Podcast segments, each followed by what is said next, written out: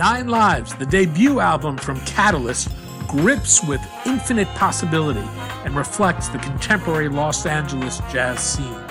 Catalyst is more than a nine piece band, it's a collective of producers, composers, musicians, and writers who represent a who's who of the Los Angeles jazz community. You can listen to the album on all of the major music platforms or purchase a copy through bandcamp.com. Catalyst with a And the album is Nine Lives.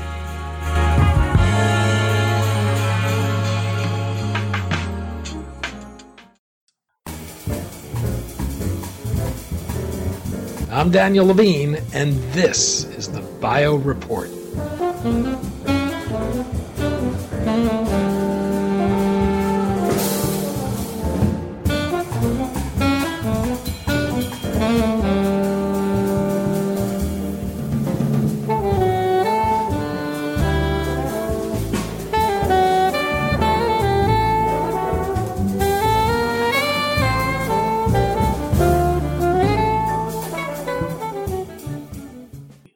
Jo Bhakdi wants to build a future where people are protected against most diseases through early detection. His company Quantgene, which marries artificial intelligence with the ability to detect cell free DNA in the blood with great sensitivity, believes it can help extend the lives of its customers by 10 years within 10 years. Quantgene is offering both its Serenity subscription service to consumers, as well as other offerings for therapeutic developers to support R&D using its technology. We spoke to Bhakdi, founder and CEO of Quantgene, about his unusual path to becoming a precision medicine CEO, how he expects technology to transform healthcare, and why he believes the company will be able to extend the lives of its customers through early detection of disease.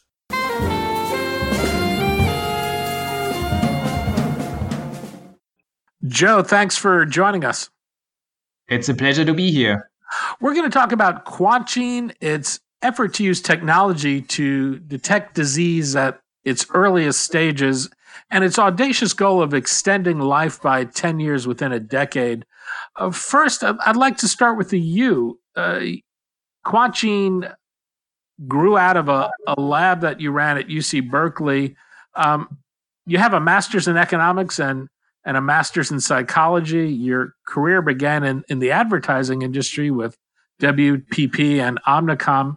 How did you find yourself working with artificial intelligence and next generation sequencing to transform medicine? Well, in a way, it's um, the the circle is just closing. So when I was born, um, I was born into a, a, a household of two scientists, uh, my mom and my dad, bioscientists, uh, microbiology, and they worked at Max Planck back then in Germany. And uh, so my whole life, all the way up to 19, uh, was basically just biosciences. I heard it every every day and found it always intriguing. Uh, not intriguing enough to make me study medicine, which both of them wanted me to. Um, but I found other things also interesting, specifically economics and psychology. And so um, for the first 19 years, I basically got uh, not just a crash course, a very intensive course of um, microbiology, biochemistry. And so I, w- I was very familiar with the whole field. Um, then decided, you know, there are other things too in the world that I wanted to explore. Um, the advertising and marketing angle was more random because I, I, was mostly on the strategic side of things. And from there, I found actually, even though I loved, you know, thinking about innovation and growth, which was my my main um, objective at these uh, larger marketing firms, um, I found myself more and more drawn to uh, the financial side of things. Um, and that's why I transitioned more and more into um, kind of strategic planning and finance. Um, these are very large organizations, so that while they're doing marketing, they also have, you know, WPP is, I think, 116,000 employees, so it's not a small firm. And um, yeah, from there, you know, I, I did some strategic acquisition things for them and that got me in touch with startups a lot. Um, and I decided I, I, wanted to actually switch sides and doing do something much more entrepreneurial, um, and did this for a while in the US. Um, yeah, and then uh, in the end, it came full circle back. I was basically looking at different industries from more from an investment perspective. Um, and you know, biotechnology became more and more important uh, starting 2014, 15 because some sequencing, uh, a confluence of sequencing innovation and AI and cloud systems reached a uh, critical mass um, that enabled, you know, something that's amazing. It unlocks this new age of precision medicine. And you know i was looking at multiple industries but that really caught my eye and brought back these memories from you know my first 19 years. Uh, and i felt very comfortable jumping a little deeper in looking at different technologies. And then by a series of coincidences basically led to the point where i realized now we are truly at this complete inflection point in medicine and biotech. And then all these things came together right? My my bio background um, my financial background um, and my quantitative background which i did a little bit in finance then.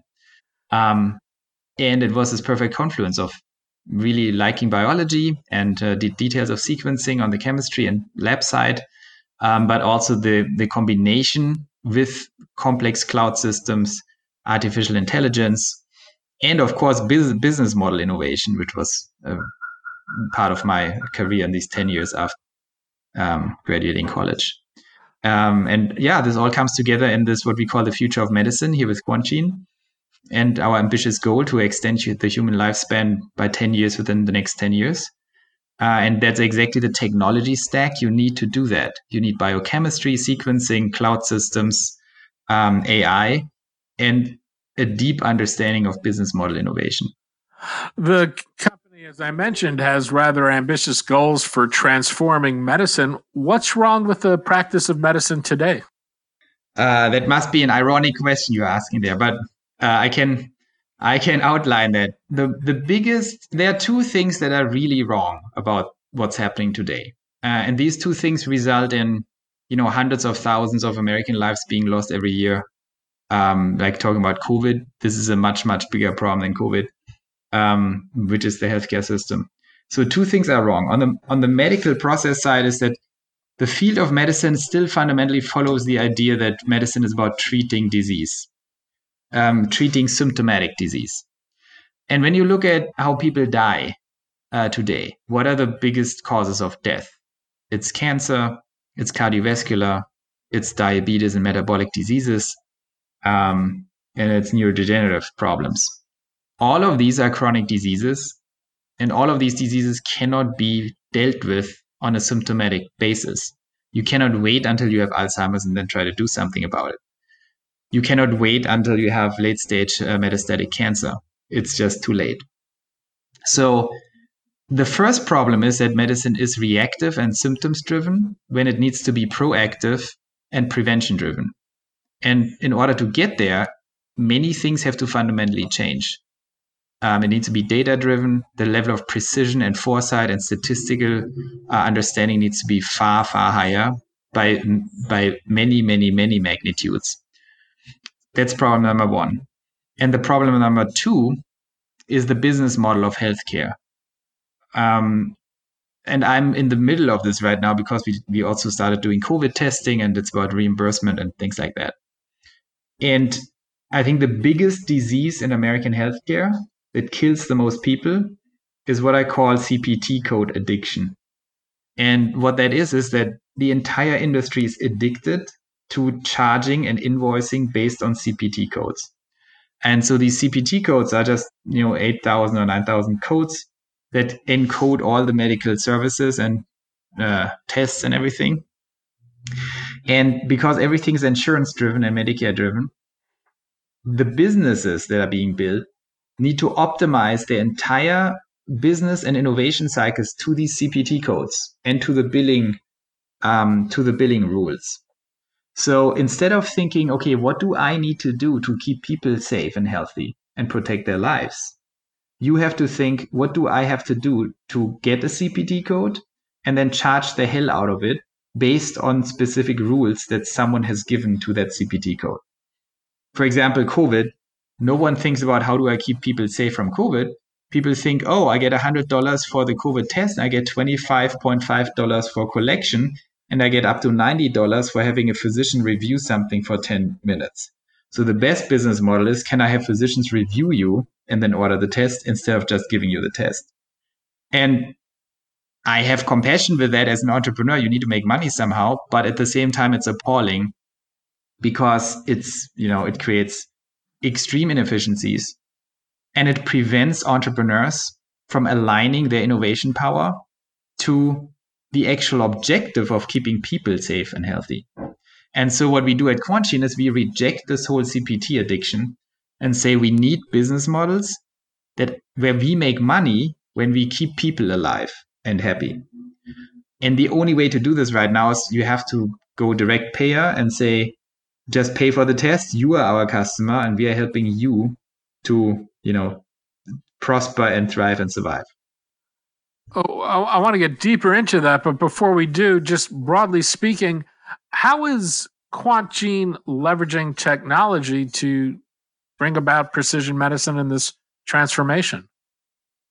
Well, we are working on, um, well, we are launching three different products this year. Um, one is a COVID, the fastest turnaround high precision COVID system um, in America that is already launched. Um, so since one month, that there we basically deployed uh, cloud systems and laboratory automation to allow you to have a same day turnaround with high high precision PCR tests, which normally doesn't happen, right? You have like seven to 14 days wait times.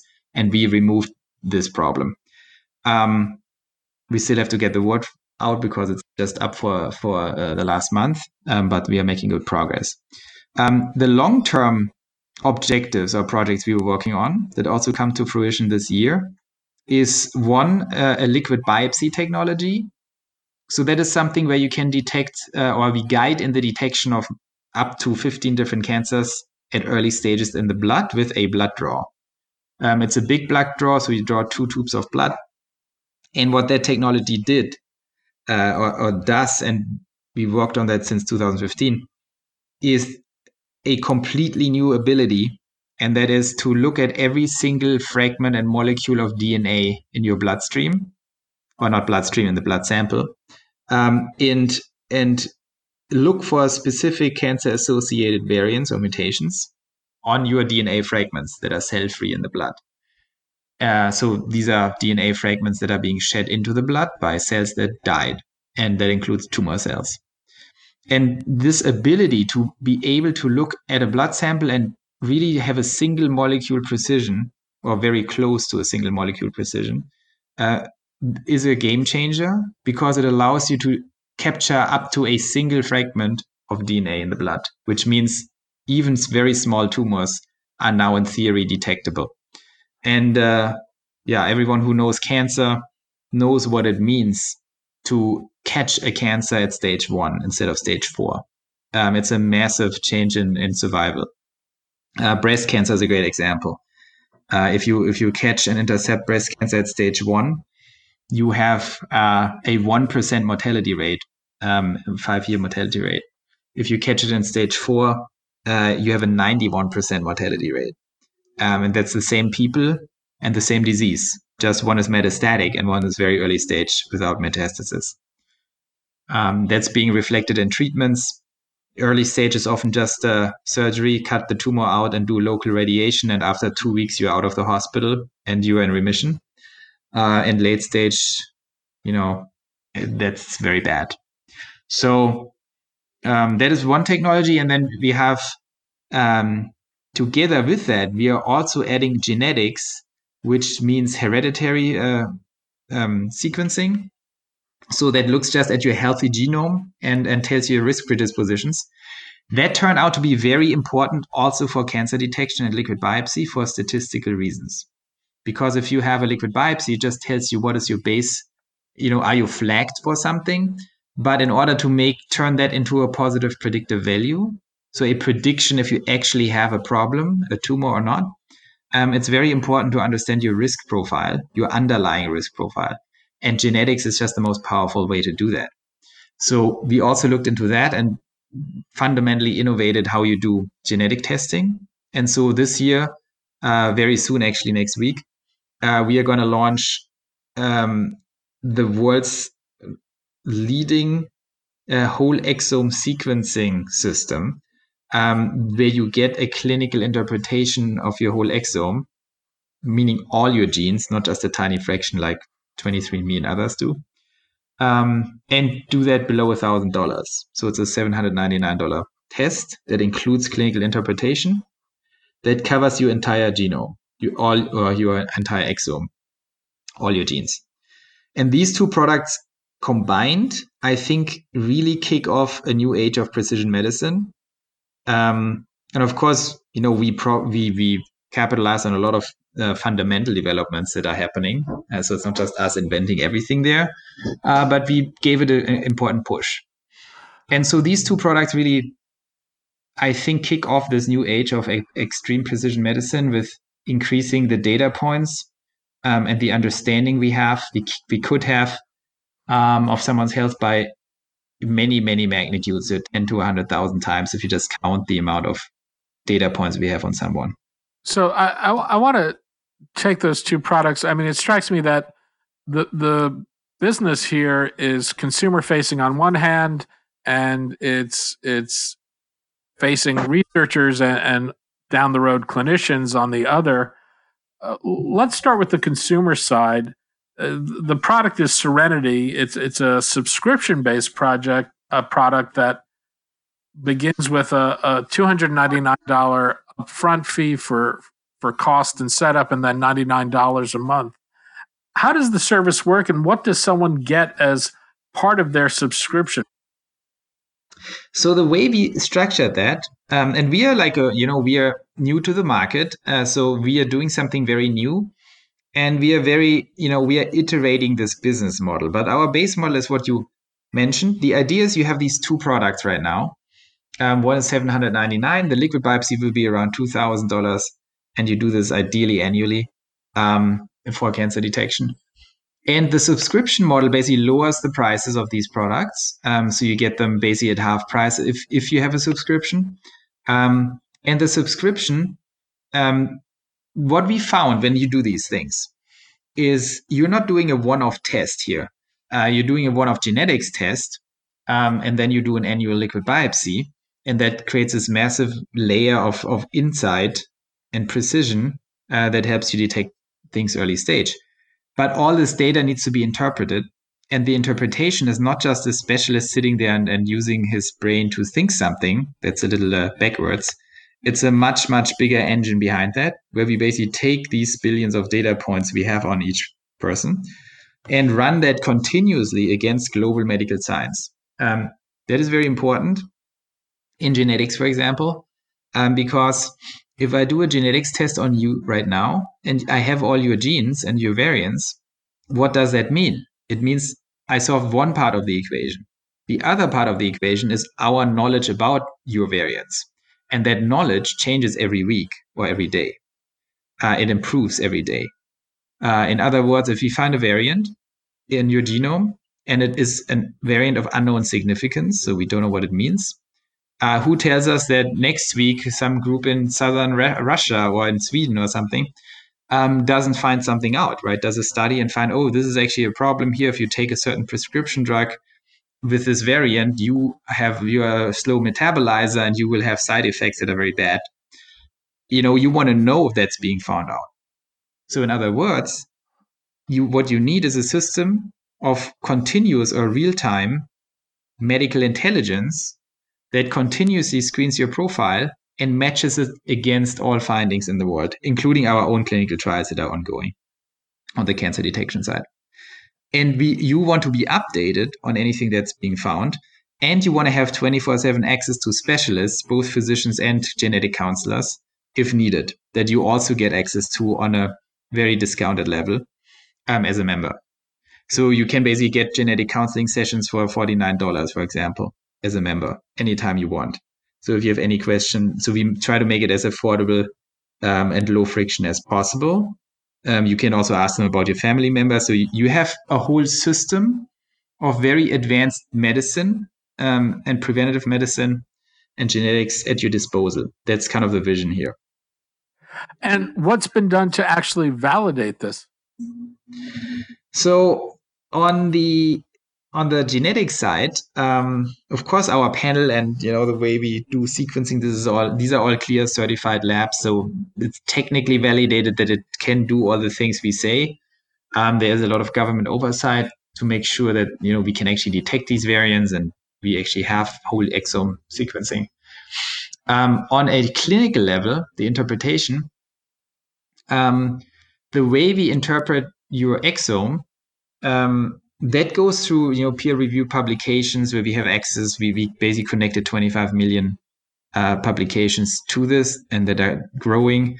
Um, so it's it is still clinical work where you just read through uh, scientific publications and you have to make certain judgments. Our artificial intelligence also does that to some extent, um, but it's it's validated in the same way you know science or medicine in general is validated. You want to have strong peer reviewed publications covering your interpretation on the genetic side.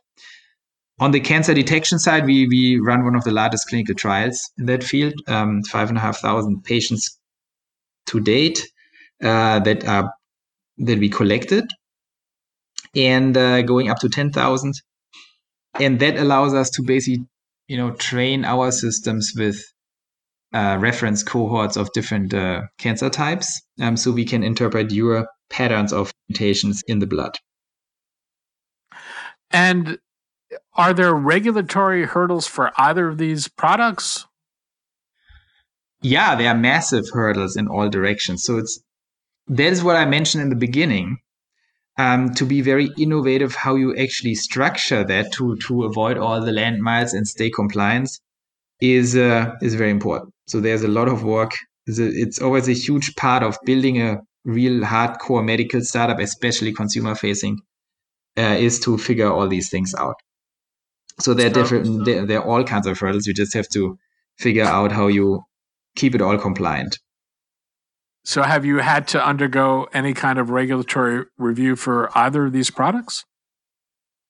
Yeah, there's something called uh, CLIA and CAP review, um, which is actually very complex. Uh, and the funny thing is, most most laboratory people would say, "Oh, it's so easy to get go through the CLIA review because they don't understand what we are doing here." So if you have a you know if you have a PSA test or an HIV test, it's very easy. If you have you know the world's most sensitive mm, NGS panel, it's not easy. Um, so it has been a two year process. It takes you roughly two years, um, three hundred thousand uh, dollars to uh, do run all these validation experiments. Um, so it's massively complicated. We're still, you know, wrapping it up for liquid biopsy. Um, you basically have to validate every single claim you make um, on the technical sensitivity level. So if you say we can detect that variant with a 0.09% you know frequency, uh, down to a 0.09% mutant allele frequency in a sample, so one in a thousand roughly. They want you to prove that. So you have to run validation experiments with third party providers to show that you can actually detect them. And if you, like us, look for three and a half thousand different cancer associated mutations, you have to prove it for all of them. So you can imagine that gets very excessive. What do you think it'll take to make this a, a real clinical tool? Well, it already well in a way it's already a real clinical tool when we we launch it. So um, it depends on the definition what real means. Like well, yeah, I mean, from from what I've seen on the website, you talk about this uh, for use in research. You're not really talking about uses that in in a physician using it to diagnose a patient. Oh yeah, I mean that's happening end of this year. On the website, we don't talk about it right now uh, about the clinical tool um, because right now it's research use only. So that the validation I just described is going to get wrapped up, uh, hopefully by December, and then it will be a clinical tool. As I read through the company's materials, the the sense I get is that you see this being a, a potential early diagnostic for much more than cancer. What's the opportunity there? What do you think it would take to be able to use this as a, a predictive and early detection of of a variety of disease states? So the theory, the medical theory behind cell-free DNA and variants on the cell-free DNA is that when a cell dies, it normally has some kind of footprint, mutational footprint, uh, that in theory tells you the story of the death of the cell. And that could be a cancer story, but it can also be an inflammation story.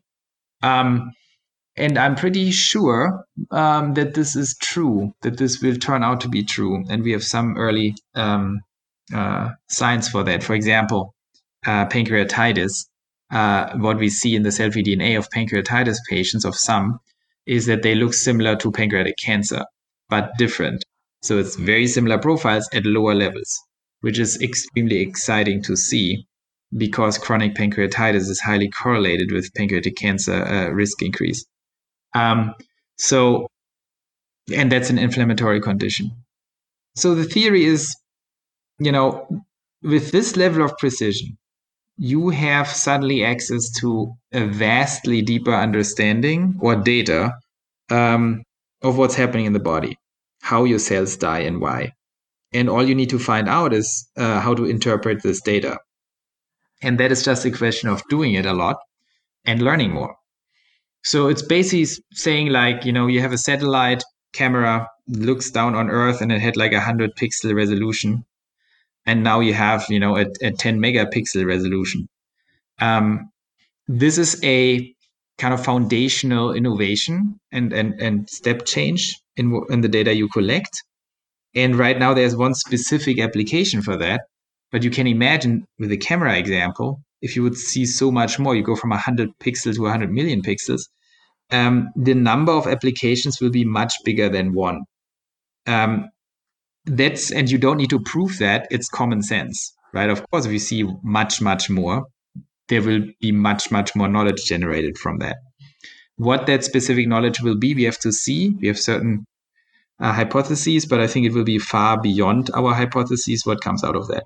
It's it's basically an extreme high resolution insight into your uh, genetic material in the blood and the variants that it carries.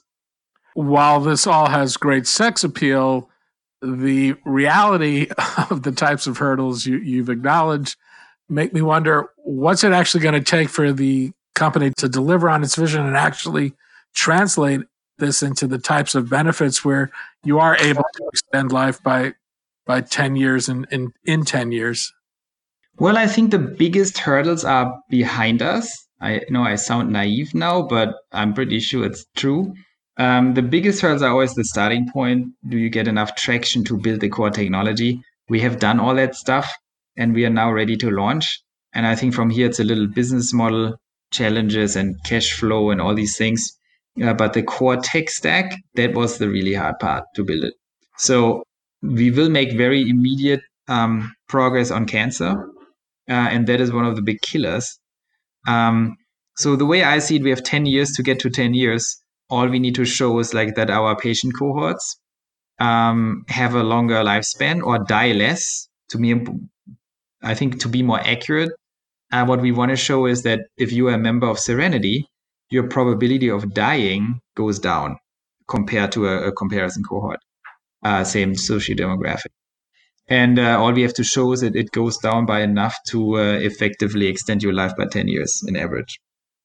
And i think we will see these effects very very quickly. We will see it in the first year that our cohort has a slightly lower chance of dying um, and then in the next year a little more and then it goes up exponentially. I, that's my prediction and i'm pretty sure i'm right about that um, if we hit 10 years or if it's going to be 12 years or 8 years or 7 or 13 I, of course it's i can't guarantee that. Um, but there will be an exponential effect. Jo bhakdi founder and ceo of quantgene jo thanks so much for your time today. Thanks a lot. I really appreciate it.